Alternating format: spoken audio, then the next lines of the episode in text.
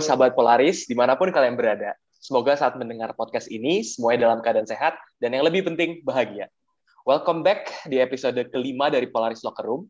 Nama gue Farel Wiguna, dan hari ini gue berkesempatan lagi untuk menjadi host. Dan seperti episode-episode sebelumnya, gue nggak sendiri dong. Gue bersama teman setia gue, yaitu Hai hai hai semua sahabat Polaris hari ini balik lagi juga sama Andrea untuk ngobrol-ngobrol sama narasumber kita yang pastinya sangat luar biasa nih.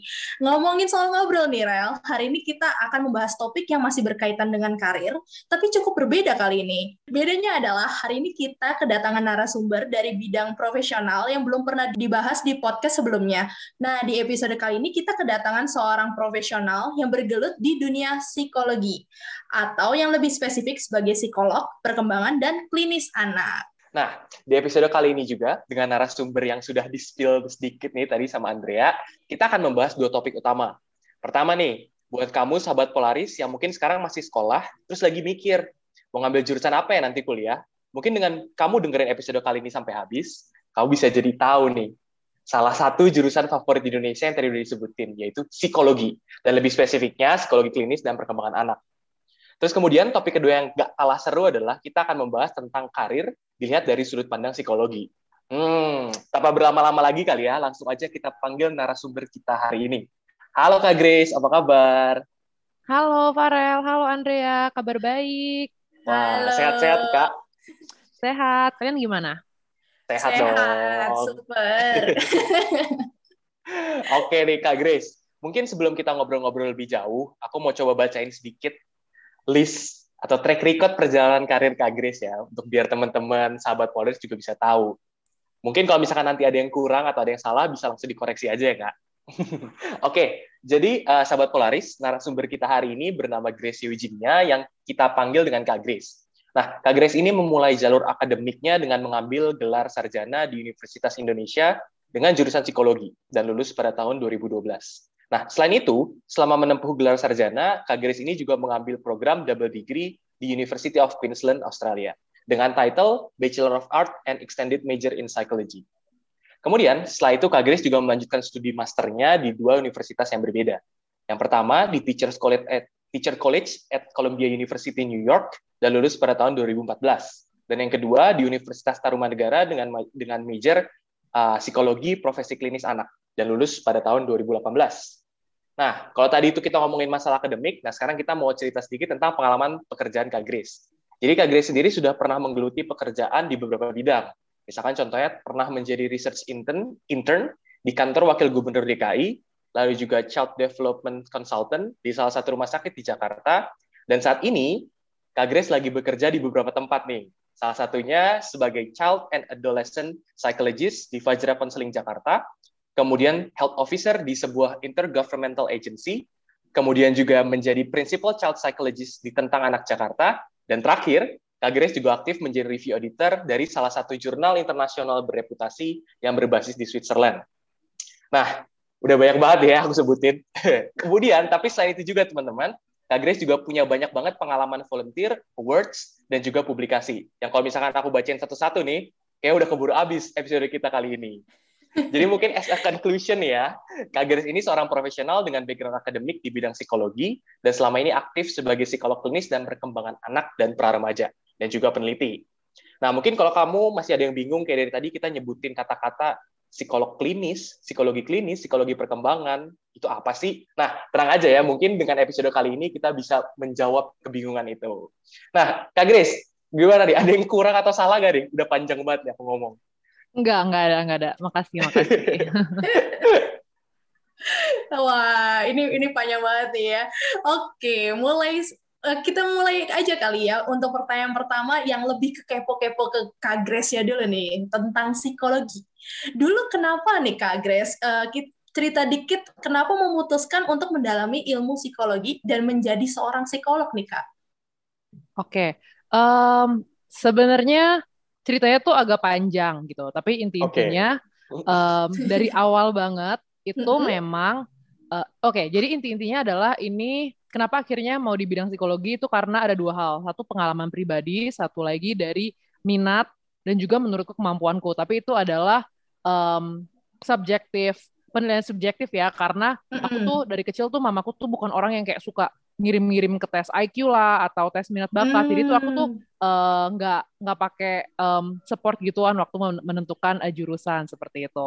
Um, jadi um, berdasarkan pengalaman pribadi dan juga interest dan kemampuan berdasarkan penilaian aku, aku tuh tahu kalau pertama aku nggak suka aktivitas tuh yang kayak behind the desk um, ah, dari iya. okay. to five gitu aku tuh nggak suka yang kayak mm -hmm. gitu aku tuh karena gampang bosan jadi aku suka aktivitas tuh yang bervariasi dan juga aku tuh sukanya tuh yang kayak ketemu orang. Tapi ketemu orangnya tuh um, lebih suka dari dulu tuh sama yang anak-anak lebih kecil gitu. Jadi hmm. awal banget pokoknya intinya taunya adalah sukanya sama anak kecil sama aktivitasnya nggak mau yang ngebosenin yang kayak harus pakai uh, bajunya tuh kayak monoton dan harus ke kantor tuh 9 to 5 gitu aku nggak suka.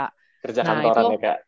Ya nah dari dulu pas awal banget tuh itu sebenarnya. Lalu hmm. akhirnya lebih um, besar lagi pas udah mau masuk masuk remaja itu kan waktu di mana kita biasanya udah mulai lebih mikirin kan kayak misalnya kalau dari uh, sekolah yang ada program SMA oh mau milih IPA atau IPS atau mm, maksudnya mau milih pelajaran-pelajaran yang diambil apa aja. Nah di sana tuh udah mulai lebih serius lagi nih mikirin kayak oh kira-kira ke depannya mau ngapain ya. Nah um, di situ tuh akhirnya kembali lebih ke pengalaman juga. Akhirnya tuh aku ngerasa kalau satu hal yang kurang setidaknya mungkin dari lingkungan aku adalah dalam pengasuhan anak-anak tuh orang tua tuh kayaknya fokusnya tuh lebih ke kayak akademis gitu. Eh, dan okay. ini kita ngomongin tentang uh, mungkin waktu aku remaja tuh artinya kayak 10-15 tahun yang lalu. Dan maksudnya kayak emosi itu tuh masih sangat-sangat jarang banget diomongin, ya kan? Mm -hmm. Dan menurutku ya kayak stereotip apalagi yang kayak uh, pokoknya anak-anak itu yang ideal tuh kayak harus baik, harus nurut, nggak boleh terlalu ekspresif dan sebagainya gitu. Nah, jadi menurutku itu kayaknya kurang tepat karena kayaknya di luar negeri itu uh, pola pengasuhan itu uh, sifatnya itu lebih holistik. Um, jadi bukan cuma ngomongin tentang akademis, tapi ternyata banyak hal lain yang harus dikembangkan selain juga mungkin kesehatannya gitu. Dan akhirnya setelah itu itu lebih memantapkan sih kalau tahu kalau oh kayaknya sukanya tuh kayak di pendidikan, di pengembangan, perkembangan individu yang kayak gitu dan memang akhirnya tetapnya makin suka tuh malah makin ke sini makin suka sama makinnya kecil-kecil banget jadi aku malah tertarik banget sama kayak bayi hmm. uh, sama yang kayak oh. anak-anak uh, toddler toddler gitu aku makin tertarik sama anak tuh yang kecil-kecil banget um, jadi kenapa akhirnya aku makin tahu nih oke okay, udah makin tahu kayaknya pasti uh, arahnya tuh lebih yang kayak ke humanity social science gitu um, dan akhirnya um, waktu itu kenapa akhirnya masuk ke psikologi jadi sebenarnya aku tuh uh, waktu remaja akhirnya mau maunya tuh sekolahnya tuh pendidikan anak usia dini dan aku tuh pengennya tuh sekolah di Australia waktu itu karena hmm. pendidikan anak usia dini atau early childhood program mereka tuh emang super holistik gitu dan menurutku itu salah satu yang uh, sangat baik dibandingkan negara-negara yang lain. Nah tapi karena waktu itu kebentrok umur, nah jadi kembali kadang-kadang um, life happens tidak sesuai dengan eks, uh, ekspektasi ekspektasi kita eh, gitu. Jadi aku tuh kebetulan um, SMA sama SMP-nya kan akselerasi. Jadi waktu aku um, waktu aku lulus tuh aku masih lebih muda gitu dan waktu itu uh, waktu apply ke sana mereka tuh yang kayak oh ya harus masuk college dulu karena usia. Nah, aku kan yang kayak nggak mau. Kenapa? Hmm. Gara-gara orang udah selesai SMA cuma beda usianya lebih kecil dikit aja gitu. Akhirnya karena orang yang ngotot akhirnya ya udah deh sekolah dulu di Indo gitu daripada ngabisin waktu. Um, akhirnya dilihat di Indo apa ya yang kira-kira mirip-mirip gitu um, akhirnya waktu itu ngeliatnya adalah ke sekolah keguruan. Nah tapi mm. menurutku di sini um, program studi keguruan tuh masih fokusnya lebih banyak ke um, mata pelajaran dan aku nggak mau cuma kayak jadi guru IPA atau guru IPS gitu. Makanya kenapa akhirnya oh kayaknya psikologi, psikologi. Uh, nyambung nih gitu. Hmm, iya iya iya. Nah, iya dari situlah pertamanya kenapa akhirnya aku masuk psikologi, gitu psikologi. itu sih sebenarnya. Oh oke, okay. iya tadi aku juga uh, kerasa kayak kenapa nggak jadi guru aja kalau misalkan suka anak kecil gitu kan. Nah ternyata emang uh, ada ada aspek-aspek lain ya kak untuk uh, pertimbangan masuk ke psikologi. Nah cuman tadi yang ada yang menarik juga nih kak, kakak kan uh, uh, fokusnya juga ke anak dan uh, kita lihat di CV itu ada psikolog perkembangan dan klinis. Nah, boleh dijelasin dikit nggak, Kak? Itu tuh tentang apa, Kak? Apa bedanya dengan psikolog yang biasa tuh, Kak? Oke, uh, jadinya waktu masuk psikologi, um, apalagi waktu kita di program sarjana itu kan artinya kita kayak nyobain semua psikologi kan kita dikasih mm. exposure sedikit-sedikit lah jadi kita kayak ada harus ngambil mata kuliah um, psikologi klinis psikologi industri organisasi psikologi pendidikan uh, nah waktu akhirnya aku masuk psikologi itu akhirnya ketemu nih sama psikologi perkembangan yang developmental hmm. psychology itu dan aku tuh suka banget uh, maksudnya dibandingkan sama mata kuliah yang lain aku tuh kayak aduh ini kayak gue banget gitu maksudnya kayak um, sesuai lah sama yang aku pengen gitu. Dan bedanya adalah kalau developmental psychology atau psikologi perkembangan itu jadi kita belajar tentang perkembangan individu dari lahir atau bahkan dari prenatal sampai usia lanjut atau bahkan sampai ya dia meninggal gitu ya gerontologi. Nah kalau ceritanya um, klinis itu udah lebih ke orang-orang yang atau individu-individu yang memang memiliki gangguan yang sampai udah tatarnya tuh disorder gitu.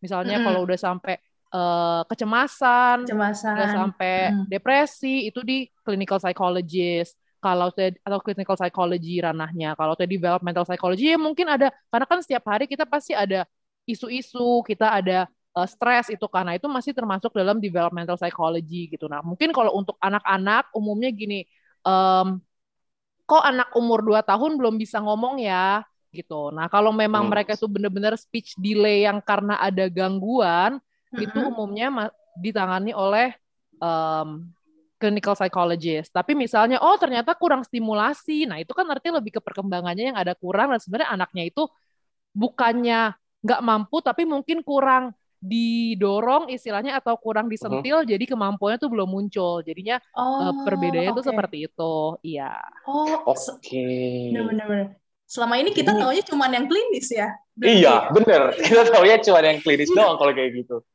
Oke, okay, ya, berarti uh, ya itu mungkin juga kalau ada teman-teman yang penasaran adalah karena di Indonesia itu profesi yang memiliki izin praktek itu memang uh -huh. uh, cuma beberapa hmm, termasuk iya, iya. klinis, pendidikan sama PIO gitu. Dan kalau perkembangan itu masih masuk itu kayak terapan. Jadi sebenarnya dia belum uh, diakui sebagai kayak psikolog perkembangan di sini tuh nggak ada tuh izinnya belum okay. ada gitu. Tapi kalau di luar iya. negeri yeah. itu udah menjadi itu ada. ranah profesi sendiri betul. Hmm, yeah, yeah. Oke kak, berarti itu tadi udah jelasin sedikit lah ya bahwa di psikologi itu ada beberapa konsentrasinya juga lah ya, sama seperti mungkin jurusan-jurusan hmm. lain juga ada. Dan tadi hmm. Kak Grace sudah coba jelasin kalau klinik itu yang seperti apa dan kalau perkembangan itu seperti apa. Nah, cuman hmm. mungkin aku masih penasaran nih Kak, mungkin uh, mewakili juga teman-teman yang belum terlalu ngerti nih tentang psikologi. Tadi kan kalau soalnya kalau kita lihat CV Kak Grace ini kan ada ngambil master sampai dua kali. Nah, ini sebenarnya ada alasan tertentu nggak sih Kak? Kayak apa memang di bidang psikologi itu harus ngambil master? Bahkan ngambil master sebanyak-banyaknya gitu misalkan. Ada nggak okay. sih kayak gitu ya Kak? Um, sebenarnya tergantung menurutku. Um. Kalau kamu mau jadi klinisi, mau jadi psikolog klinis, hmm. tentunya kamu harus uh, sekolahnya lebih lama istilahnya kayak gitu. Tapi kembali kalau menurutku sih psikologi adalah ilmu yang bisa dipraktekkan uh, di semua ranah gitu ya. Tinggal cakupannya seberapa banyak aja dan bagi aspek psikologi mana yang mau kamu uh, terapin gitu. Nah, kenapa akhirnya ngambil S2 uh, dua kali itu juga bukan hmm. karena kerajinan, oke? Okay? Jadi okay. ceritanya adalah okay. aku kan akhirnya okay. karena aku merasa bahwa aku itu sangat psikologi perkembangan. Jadinya aku waktu S2 okay. tuh aku ngambilnya psikologi perkembangan. Perkembangan. Okay. Um, setelah perkembangan lulus akhirnya salah satu pekerjaan pertama aku adalah di rumah sakit. Nah, okay. di rumah sakit sebenarnya aku cukup nyaman karena aku diberi kesempatan untuk mengembangkan program yang memang tidak klinis gitu ya.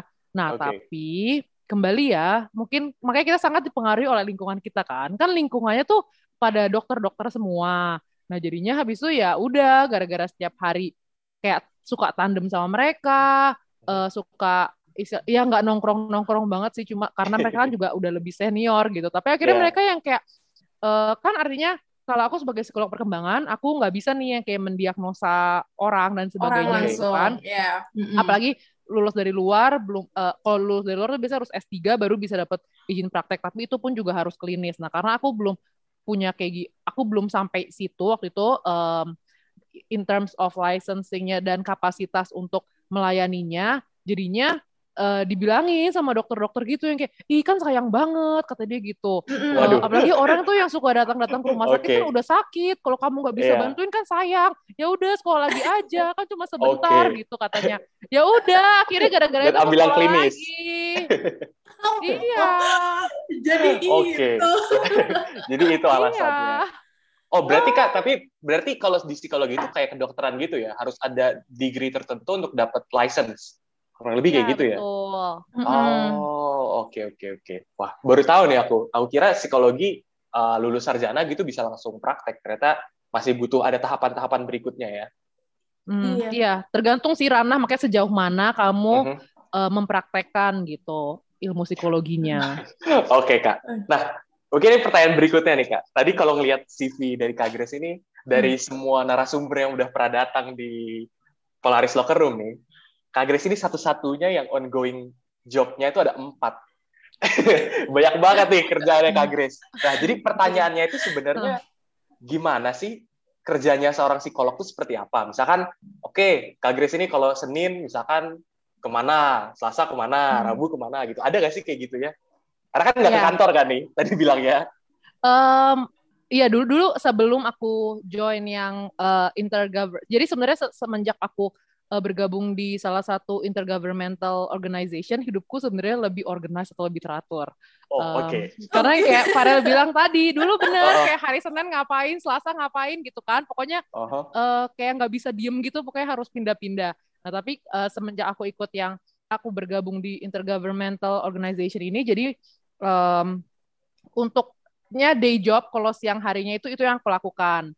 Um, okay. Jadi aku uh, ngurusin tugas-tugas aku uh, yang berkaitan dengan um, apa namanya role aku di intergovernmental organization ini. Nah setelah office hours itu aku praktek biasanya aku praktek hmm, yeah, yeah. Uh, dan juga ngurusin tentang anak sih. Jadi kalau tentang anak sama praktek itu biasanya ganti-gantian um, tapi itu semua office hours gitu dan menurutku itu uh, cukup efektif karena kan uh, klienku banyak kan anak-anak jadi kalau uh -huh. uh, lagi pagi sampai siang gitu kan mereka biasanya sekolah, sekolah. Oh, okay. kan jadi hmm. memang maksudnya akhirnya sebenarnya waktunya sendiri itu works out uh, cukup baik gitu. Nah kalau untuk yang review jurnal itu kan aku paling cuma seminggu satu atau dua minggu satu gitu. Jadinya ya itu paling um, kalau weekend atau kalau misalnya lagi nggak ada pasien ya udah itu yang aku lakukan gitu. Jadi gitu. Oh, oke. Okay. Berarti sekarang jadwalnya lebih teratur ya kak. Kalau misalkan siang, Betul. ya berarti kerjain kerjaan yang di IGO itu malam praktik gitulah ya.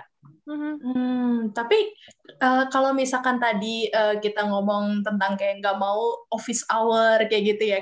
Tadi hmm. kita flashback dikit ya kak. Yeah. Nah, cuman uh, kan tadi sekarang malah nambah justru uh, office hmm. hour ya, ya kan. Jadi mungkin bisa sampai malam juga. Nah, kalau misalkan kayak gitu, apa sih yang kakak sukain nih kak dari pekerjaan ini? Karena secara waktu aja sebenarnya lebih capek nih ya. Apakah mendapatkan gaji yang lebih baik, koneksinya, atau experience-nya nih kak?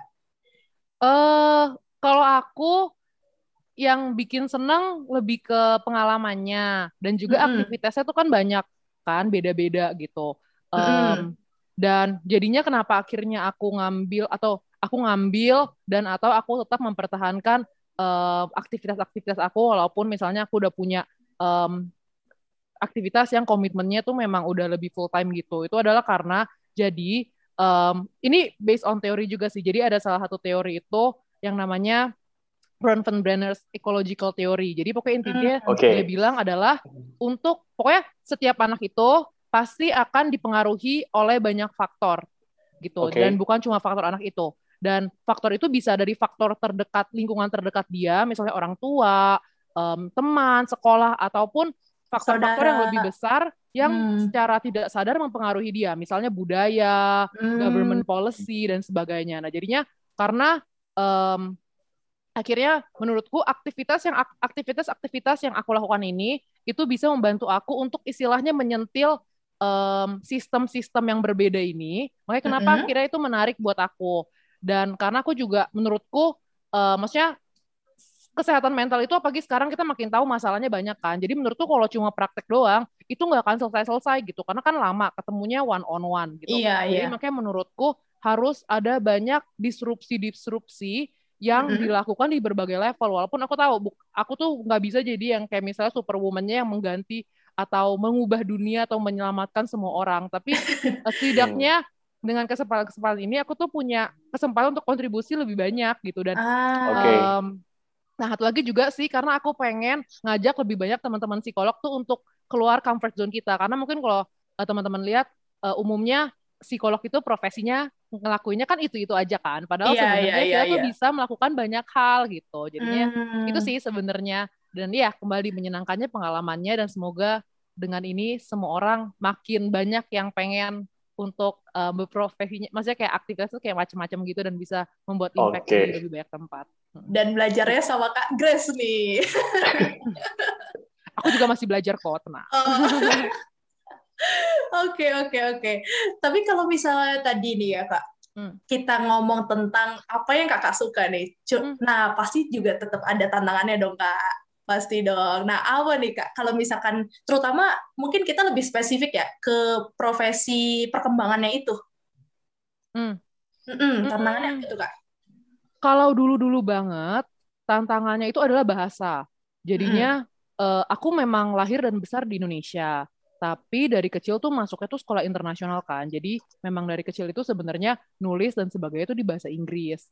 Nah, jadinya hmm, tantangan yang awal banget tuh adalah bahasa karena kalau aku ya kembali lagi aku di ituin orang kan di, di hmm. itu apa pokoknya di uh, di tem orang pokoknya aku nggak bisa deh kalau di tem tem tentang tentang hal-hal yang bisa bikin aku bantu orang tuh aku nggak bisa yang kayak gitu-gitu. Jadi mereka yang kayak kan lebih okay, banyak okay. orang Indonesia tuh ngomongnya bahasa Indonesia jadi nggak boleh uh -huh. kalau bahasa Inggris. Kamu nanti jumlah orang yang bisa kamu bantu tuh lebih terbatas gitu. Jadinya jadi dulu akhirnya ya nggak tahu ya ini mungkin lucu juga. Jadi waktu mulai kayak misalnya pas pas kuliah di UI aja kadang-kadang tuh aku masih minta aku mau nulis di bahasa Inggris. Jadi itu masih oke okay lah masih lewat lewat gitu. Jadi emang pas pulang salah satu yang menjadi tantangan terbesar adalah aku harus belajar bahasa Indonesia. Dan maksudnya bahasa Indonesia kan bukan bahasa Indonesia yang ngomong casual gini ya kalau TK yes, bikin laporan, ketemu orang tua kan biar lebih ada wibawa kan harus ngomongnya tuh bahasa yang formal. Nah, itu formal. adalah uh, tantangan tantangan aku yang awal banget gitu.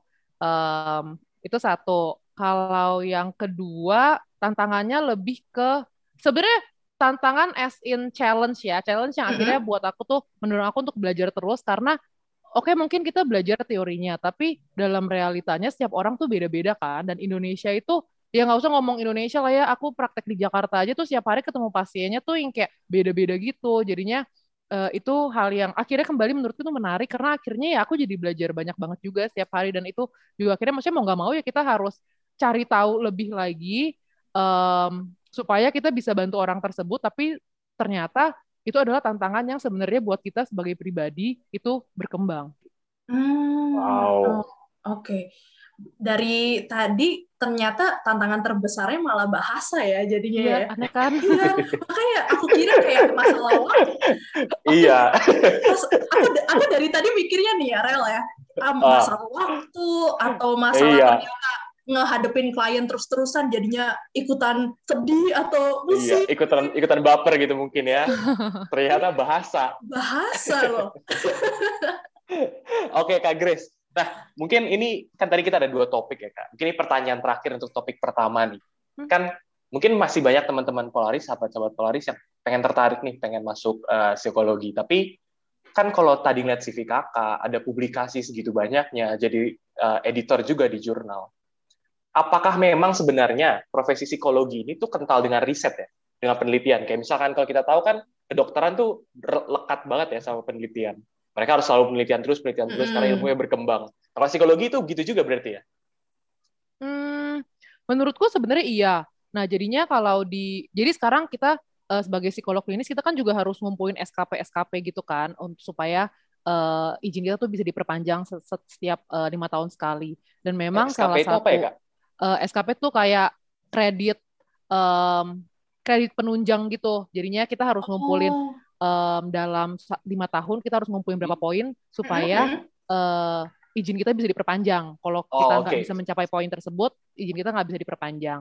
Dan okay. salah satunya memang harus uh, namanya tuh pengembangan profesi dan hmm. penelitian tuh ada di dalamnya. Jadi apa kalau dibilang apakah itu compulsory atau enggak ya sebenarnya cukup compulsory walaupun banyak hmm. aktivitas lain yang bisa dilakukan untuk uh, memenuhi SKP yang perlu kita uh, submit itu setiap lima tahun sekali. Tapi menurutku um, sebagai praktisi atau ya sebagai praktisi tenaga kesehatan uh, melakukan penelitian itu um, sebenarnya beneficial ya buat kita juga dan kembali um, penelitian itu sebenarnya kayak misalnya kita ketemu kasus baru kita belum pernah ketemu dia kita baca-baca hmm. jurnal itu juga udah termasuk penelitian sih um, okay. dalam hal itu namanya kan secondary research ya karena kita akan review yep. literature lagi gitu cuma hmm. yang memang belum tentu itu akan ditulis atau dipublikasikan ke jurnal gitu um, jadi sebenarnya secara sadar atau nggak sadar menurutku kita psikolog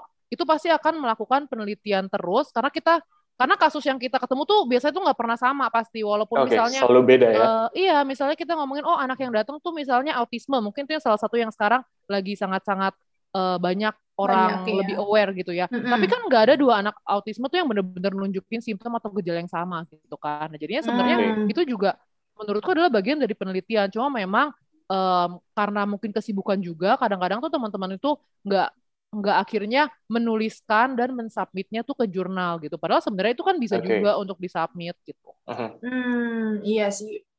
Oke, kita pengen agak lebih serius sedikit nih kak. Kita pengen ke topik pembahasan kita kedua, yaitu tentang karir. Nah, dari sudut pandang psikologi nih kak, yang uh, kira-kira aku mewakili juga sahabat Polaris, pengen nanya sebenarnya apa aja sih kak aspek-aspek atau hal yang mempengaruhi perjalanan karir seseorang dari sudut pandang psikologi?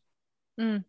Hmm. Hmm. Menurutku itu menarik banget dan hmm. jawabannya adalah um, semua hal yang orang itu telah lalui atau miliki mm-hmm. sampai pada saat itu gitu. Jadi baik hal okay. yang di dalam diri dia hal, ya. maupun hal pengalaman yang udah pernah dia lewati gitu. Ah, Jadi ya iya, iya. ya istilahnya kayak faktor internalnya sama mm-hmm. faktor eksternal di lingkungannya itu sih menurutku. Hmm, tapi tapi ini kak eh, kan yang tadi kakak ngomong uh, semua hal nih kak. Nah cuman kalau misalnya kita ngelihat sekarang kayak banyak banget anak eh, anak-anak yang udah kayak kepikiran dunia kerja dan apalagi anak SMA nih ya kak, udah overthinking juga tentang jabatan, passion, gaji, apalagi dan yang sekarang lebih marak lagi adalah tabungan di umur tertentu. Nah, di 25 tahun udah punya apa nih? Nah, sebenarnya kalau di secara psikologis itu wajar nggak sih, Kak, untuk memikirkan hal itu, Kak?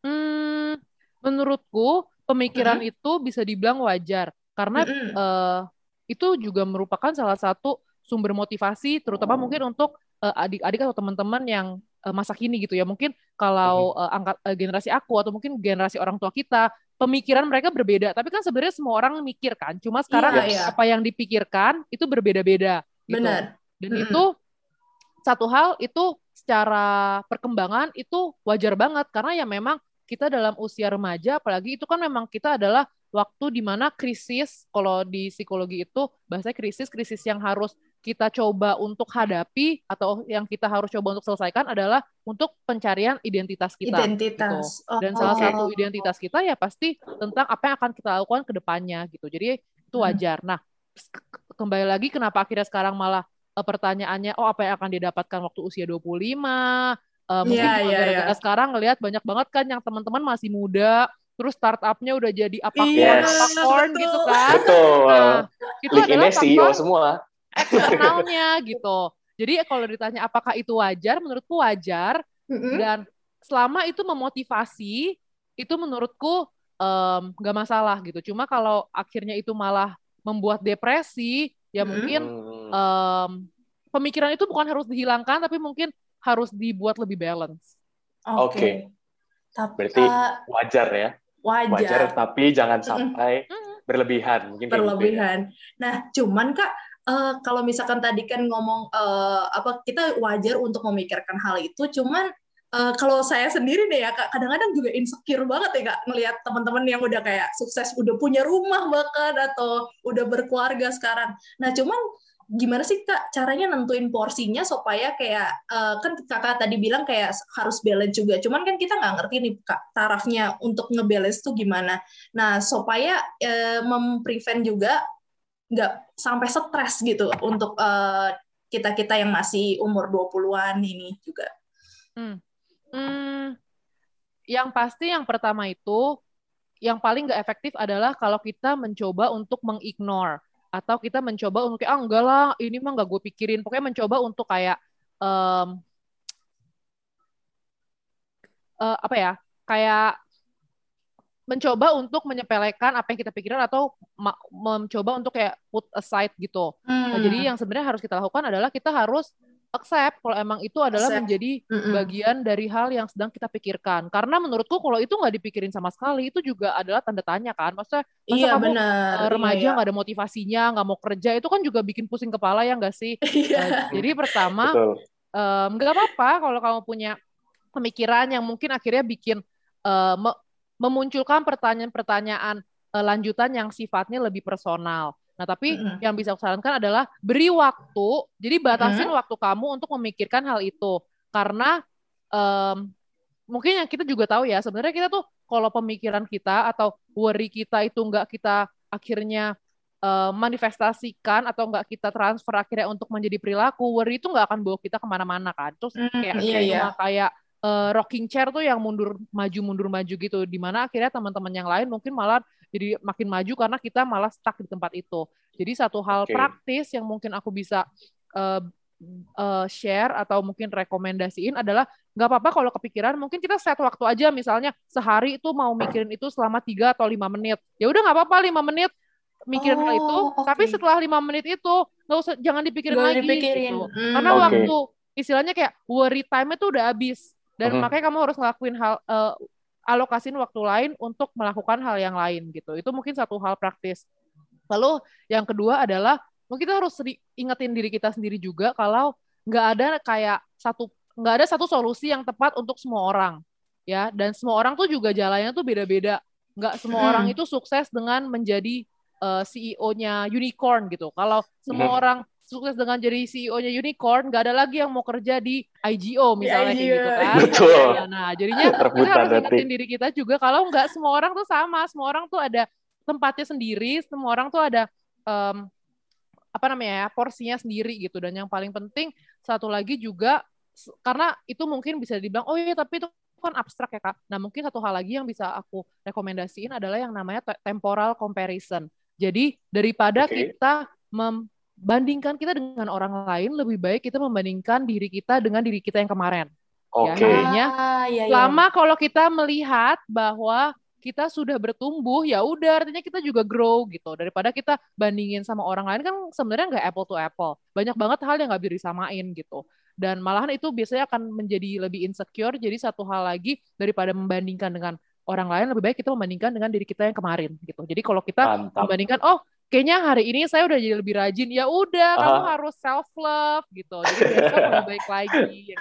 oke oke oke oke Oke, jadi saya terbuka juga nih pikirannya kan, oh, iya. sebagai perwakilan generasi fresh graduate, ya banyak mikir-mikir pusing ke mana ke sana ke sini, akhirnya tercerahkan dengan ngobrol dengan Kak Grace. Jangan insecure ya guys.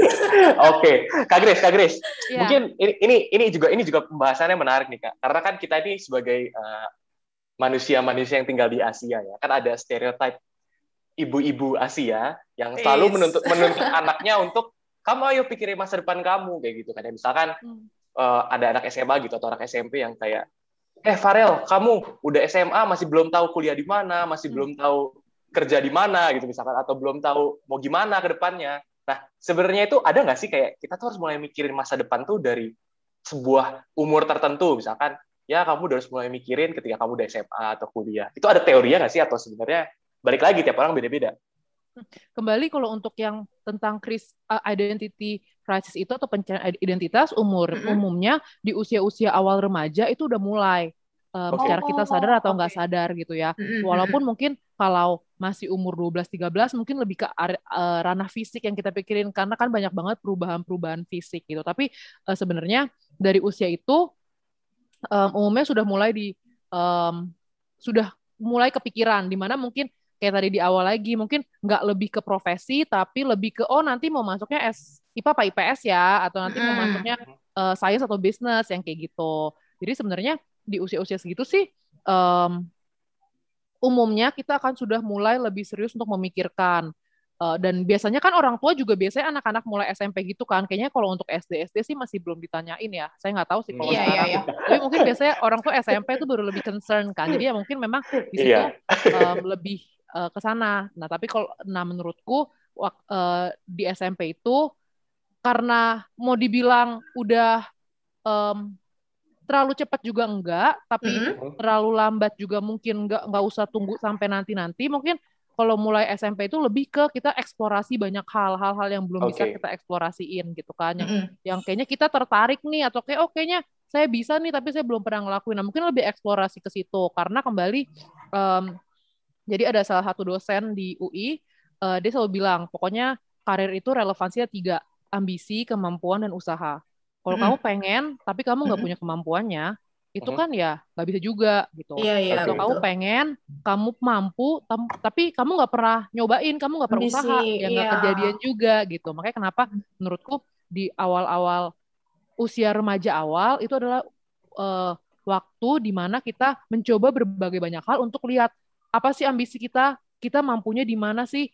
kalau kita sudah usaha bisa atau enggak gitu. Hmm. Jadi ya hmm. itu sih. Nah, nanti makin ke sininya dengan sekarang informasi semakin banyak, makin hal yang bisa kita ikutin.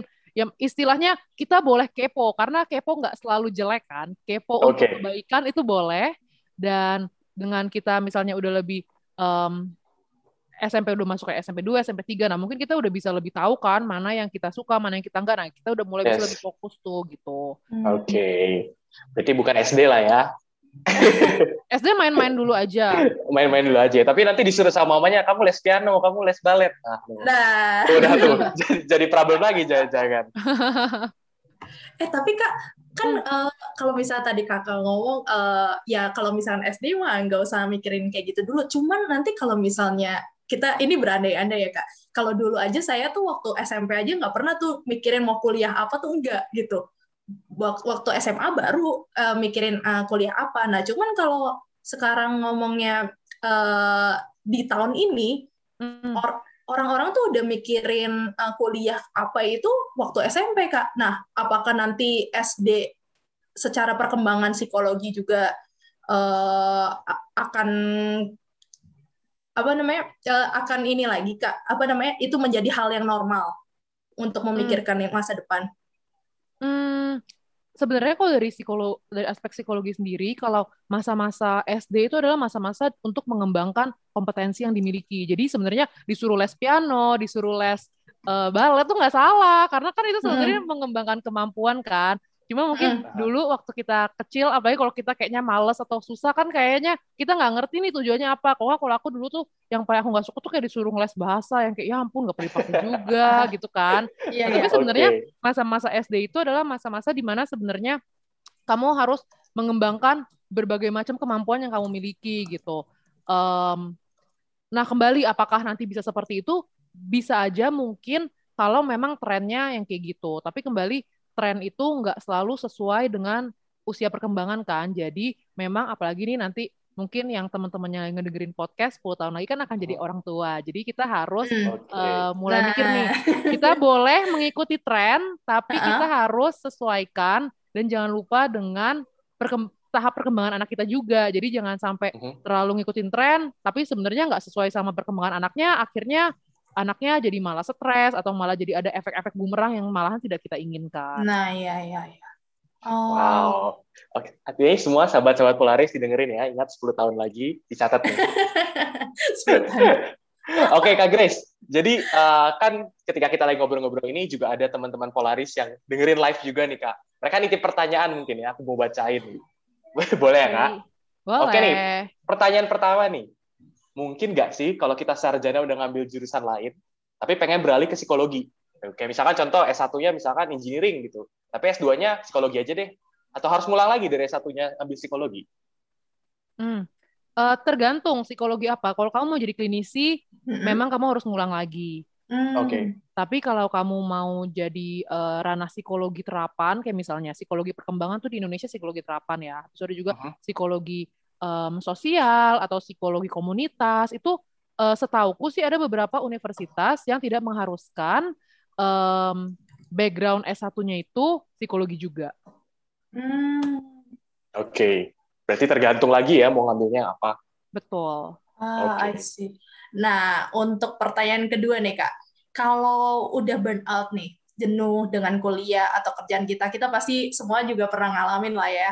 Kalau pas kuliah gini, apa yang harus kita lakuin nih kak? Harus ke psikolog kah? Atau ternyata ada penanganan mandiri juga yang menurut kakak bisa ditanganin gitu? Hmm, kalau udah burn out, menurutku hmm. take a break sih. Um, ya, karena kadang-kadang jenuh itu kan gara-gara kita melakukan suatu hal terus-terusan gitu kan nggak nggak yeah. ada iya. jedanya mungkin nah mm. jadinya yang bisa dilakukan kalau emang udah burn out yang nggak bisa itu ya udah tinggalin aja gitu nah tapi uh, salah satu cara supaya nggak burn out sebenarnya kita harus ada um, yang mungkin sekarang juga lagi happening banget me time lah Uh, kayak self care itu memang harus dilakukan gitu. Nggak nggak harus panjang nggak harus yang kayak kamu ngambil cuti satu hari atau satu weekend gitu nggak perlu gitu. Ke Bali ya nggak perlu ke Bali nggak perlu ya kan? Apalagi okay. kalau yang masih mau nabung supaya dapat punya rumah umur hmm, 25 kan kadang-kadang itu ya kan? Uh, itu tidak bisa dilakukan. Jadinya sebenarnya ini sih self care um, self -care. yang secara uh -uh. Hmm, secara uh, rutin itu bisa membantu. Nah, tapi kalau memang udah dicoba ini itu dan semuanya masih um, kayaknya oh kok masih masih gimana gitu, masih -uh. kayaknya uh, masih belum uh, kembali ke kondisi optimal yang awal gitu. Jangan -uh. ragu juga atau jangan malu juga untuk cari bantuan karena sebenarnya menurutku semua orang itu punya masalah, cuma orang yang berani untuk mencari solusi atau berani untuk minta bantuan itu sebenarnya orang yang lebih hebat dibandingkan orang-orang yang punya masalah tapi dipendam sendiri. Wow, gue merinding nih. Waduh, tersentil ya. Iya, gue ngerasa tersentil banget karena kita selama ini kayak ngerasanya kayak ya udah kita mandiri aja punya masalah kayak ngapain sih mesti ngomong ke orang lain juga kayak uh, kita nganggapnya kalau misalnya sekarang tuh jadi kayak alay banget yang ngasih tahu ke orang lain orang lain. Tapi kemarin juga aku ngerasa kayak pas mencoba nih kak untuk uh, konsul ke psikolog ternyata kayak ya memang beda beda banget hasil yang kita dapetin. Jadi sobat Polaris jangan malu-malu untuk cerita ke orang ataupun kalau misalkan ke psikolog kayak temen kok sebenarnya kita ngobrol sama temen kayak gitu. Gitu. Oke kak, ini pertanyaan terakhir nih kak. Pertanyaan terakhir ya. Ini oke. Apa pandangan Kak Grace tentang existential crisis? Waduh. Apa koneksinya dengan life calling dan potensi seseorang? Aduh berat berat. Pertanyaan, pertanyaannya berat juga nih kayaknya nih. Siap-siap ya teman-teman dengerin. Existential crisis tuh yang sekarang yang 25 udah ngapain aja itu ya atau gimana?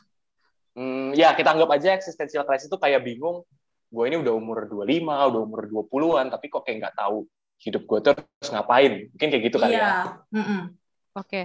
Um, jadi memang makanya kenapa kita penting banget. Oh, maksudnya tren itu pasti ada dan tren itu mungkin hmm. bisa uh, maksudnya kita nggak boleh yang kayak hidup tuh eh, nggak uh, ngikutin tren atau nggak tahu atau nggak update sama sekali dengan tren. Tapi kembali uh, makanya paling penting itu kita tuh harus tetap tahu tahap perkembangan kita karena maksudnya tuh tahap perkembangan tuh nggak boleh diloncat gitu loh. Karena pasti kalau kita nggak selesaiin itu akan terus ngikutin kita dan malahan um, jadinya mestinya kita udah tahap perkembangan yang selanjutnya tapi mm -hmm. malahan terganggu gara-gara yang sebelumnya belum selesai gitu. Nah, menurutku existential crisis ini uh, kembali ya, ini nggak ngomongin tentang semua orang karena mungkin ada beda-beda kasusnya, tapi okay. umumnya terjadi karena sebenarnya yang waktu mereka remaja itu identity atau identity crisis mereka itu masih belum selesai. Makanya kenapa okay. akhirnya terbawa sampai um, usia usia yang lebih dewasa. Mm-hmm, misalnya apa? Mungkin misalnya um, misalnya akhirnya kuliah gara-gara disuruh mama gitu uh-huh. ambil jurusan kuliah disuruh mama padahal sebenarnya nggak seneng gitu. Um, atau misalnya disuruh buru-buru nikah padahal belum siap. Akhirnya pas punya anak bingung baby blues bla bla bla. Ya iya, kan? Bener, nah itu kan makin masa itu. Jadi ya menurutku um, itu sih sebenarnya kenapa akhirnya bisa jadi existential crisis itu. Di mana di sisi lain memang aku paham nggak hidup itu maksudnya kayak nggak semua orang tuh hidup tuh berjalan sesuai dengan rencana atau keinginan. Kayak aku sendiri aja mau sekolah apa akhirnya gara-gara kepentok umur gitu misalnya kan. Oh, okay. Tapi yang paling penting adalah kita itu harus sadar tentang pilihan-pilihan kita supaya ya tadi itu kita nggak akhirnya jadi krisis tiba-tiba kita nggak regret gitu. Nah, uh, iya, iya iya. Jadi menurutku itu sih uh, dan at the end of the day banyak juga orang akhirnya jadi yang kayak menyalahkan keadaan atau menyalahkan okay. orang lain. Kalau nggak misalnya nih kayak kayak pandemi gini, banyak banget kan teman-teman yang bingung, yes, teman-teman yang betul. dari berbagai usia, yang mau kuliah bingung, yang SMA bingung, semua bingung betul. gitu. Nah, tapi Suara menurutku, bingung. menurutku ya memang ini semua adalah kondisi yang belum pernah ada. Jadi ya kita harus um, berusaha untuk bisa adaptasi um, di situasi seperti ini Situ, gitu. Iya, benar. Dan supaya nanti kalau kita udah misalnya kita udah 10 tahun dari pandemi sekarang, kita nggak jadi krisis-krisis dan kita malah nggak jadi ah gara-gara dulu pandemi sih makanya jadi begini gitu. Karena menurutku hmm, karena ya, ya, ya. mikirnya kayak gini, semua orang itu ngelewatin pandemi, tapi ada orang yang malah jadi sukses masa pandemi dan malah enggak gitu. Nah, itu kan ah, pasti okay. ada sesuatu yang berbeda yang dilakukan yeah, orang yeah, tersebut. Yeah, yeah, Jadi yeah. sebenarnya masalahnya bukan di pandeminya, tapi di orangnya menurutku. Orang, ah iya betul okay. sih. Betul banget. betul betul. Wah oke okay deh. Wah ini ini sebuah insight baru deh ya dari seorang psikolog. Jadi kalau kalian yang lagi quarter life crisis juga kayak gini ka kalian jangan uh, sebagaimana mestinya tapi kalian juga harus bisa beradaptasi. Nah sesuai perkembangan zaman juga dan sesuai dengan potensi kalian juga gitu Tuh. Oke, oke Kak. Kalau gitu sebelum kita mengakhiri podcast kita kali ini nih, kita mau ngajak Kakak untuk main game. Mau main apa kita, Rel? Oke, jadi seperti biasa, seperti episode-episode sebelumnya, kita akan main Blitz Question.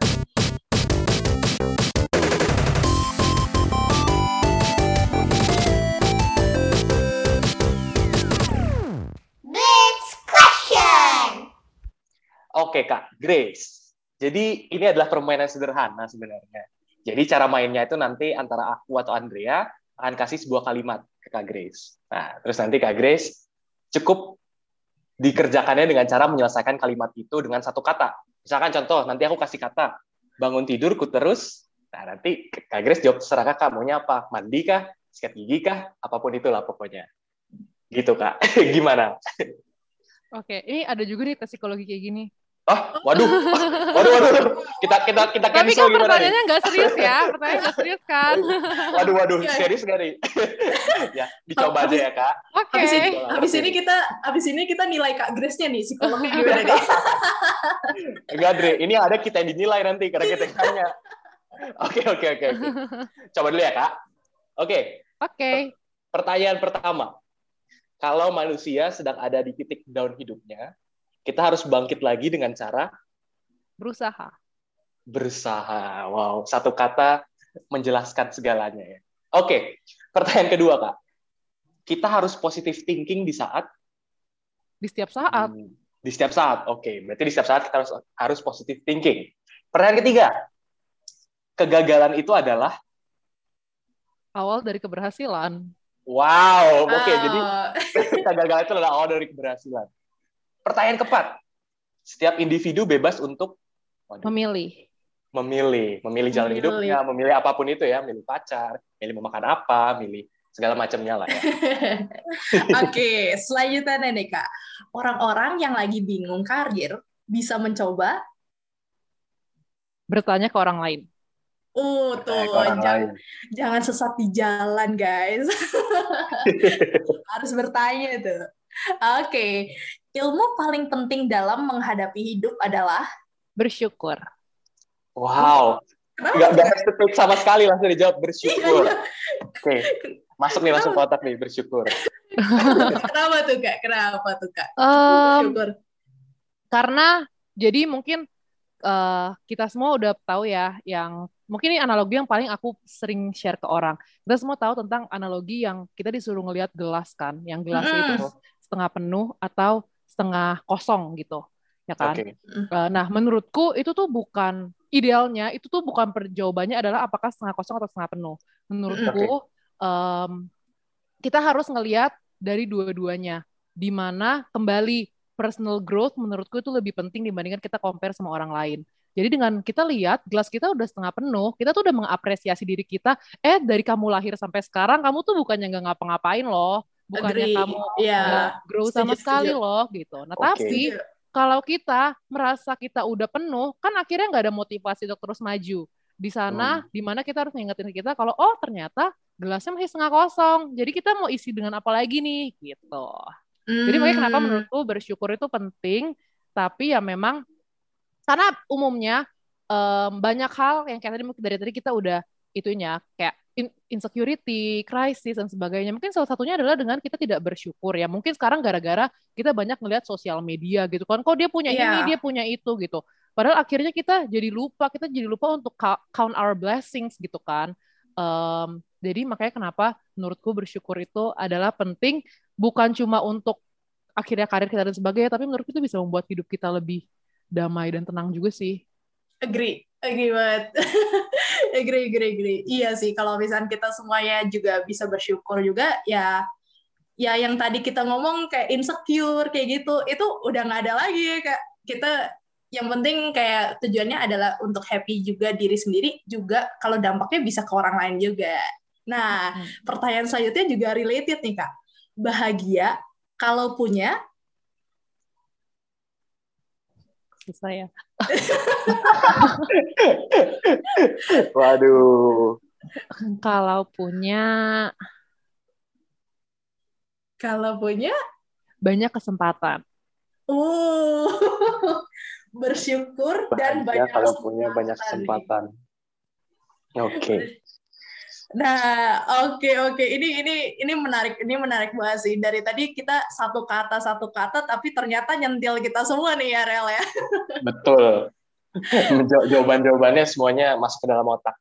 Iya, oke. Okay. Nah, terakhir nih kak, uh, kita sebelum menutup podcast kita hari ini, mungkin kita akan minta Kak Grace untuk memberikan satu kalimat terakhir dan penutup buat teman-teman Polaris di luar sana yang mungkin ada rencana atau masih ragu-ragu juga menekuni bidang psikologi nih Kak. Silahkan Kak Grace. Hmm, um, kalau untuk teman-teman secara umum semuanya, baik yang mau psikologi atau enggak, pokoknya kita hmm. harus ingat kalau fokus kita itu adalah ke perkembangan personal atau individu kita gitu ya. Hmm. Yang penting kita harus pastiin bahwa setiap hari itu kita terus menjadi individu yang lebih baik dari hari kita yang kemarin. Karena jangan lupa setiap orang itu punya pertandingannya sendiri gitu. Jadinya jangan takut kalau kamu tuh akan istilahnya di uh, disengkat orang ataupun hmm, akan dijatuhin yeah, yeah. orang tuh jangan takut gitu. Karena menurutku um, orang yang bisa menjatuhkan diri kita sendiri, eh, menjatuhkan kita adalah diri kita sendiri. Yaitu waktu akhirnya kita nyerah, kita berhenti, kita malah jadi tadi tuh di di apa rocking chair nggak akhirnya cuma worry worry oh. habis itu nggak hmm. ngapa-ngapain itu menurut ya ya ya ya, kalau untuk teman-teman yang mau masuk psikologi um, ini selalu merupakan salah satu hal yang sangat aku senangi dan emang aku tuh suka banget untuk uh, jadi ada satu dosen senior di UI itu dia yang kayak iya saya bukan profesor tapi saya provokator nah karena waduh. kayaknya aku kebanyakan waduh, hangout waduh. sama dia akhirnya sekarang aku juga suka uh -huh. banget nih memprovokasi teman-teman untuk masuk psikologi gitu dan itu nggak selalu harus psikolog klinis ya. Menurutku tuh psikologi itu bisa dipakai di mana aja. Yes, kembali. Yes, Jadi yes. Uh-uh. jangan ragu. Um, yang penting menurutku kembali mungkin ini juga bukan cuma untuk teman-teman psikologi tapi teman-teman semua adalah kita harus cari tahu tujuan kita apa gitu. Kita, hmm. Tujuan kita apa, baru nanti kita coba eksplorasi apa yang bisa kita lakukan dan mungkin apa yang kita lakukan yang akan kita coba lakukan belum pernah, tapi belum pernah itu bukan berarti kan tidak bisa. Jadi belum dan tidak itu ada dua hal yang berbeda gitu. Jadi menurutku teman-teman jangan takut dulu dengan kata belum, belum ada nih, belum pernah nih. Karena kalau malahan udah ada itu akan membosankan, kamu akan cuma mengulangi apa yang orang lain lakukan kan. Tapi kalau kamu akhirnya membuat sesuatu yang baru dari sesuatu yang belum pernah ada, itu kan akan menurutku itu akan memberikan personal satisfaction dan itu juga akan juga ya. um, menginspirasi, menginspirasi hmm. baik usernya dan juga teman-teman yang lain yang nanti setelah kita mungkin yang akan akhirnya termotivasi untuk melakukan hal yang lebih besar lagi.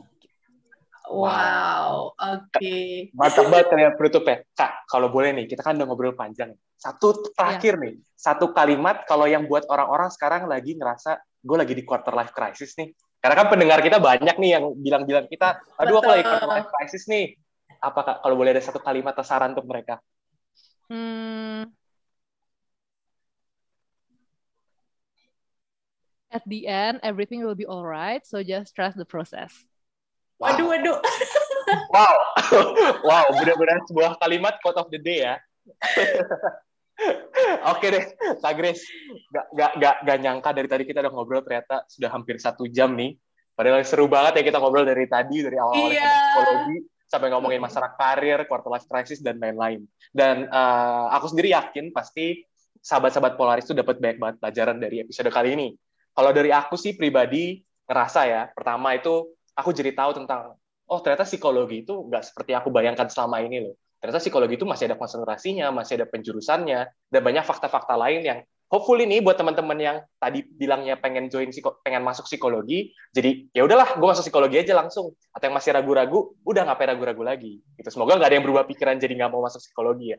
Nah, eh. untuk juga untuk juga teman-teman yang sekarang lagi ngerasa mungkin lagi stres, mikirin masa depannya, mikirin kuliah, kerja segala macam, ingat jangan terlalu sampai stres. Uh, perlu dipikirin, tapi ya tahu batas mungkin tahu batas diri sendiri kali ya kenali diri sendiri jangan sampai depresi.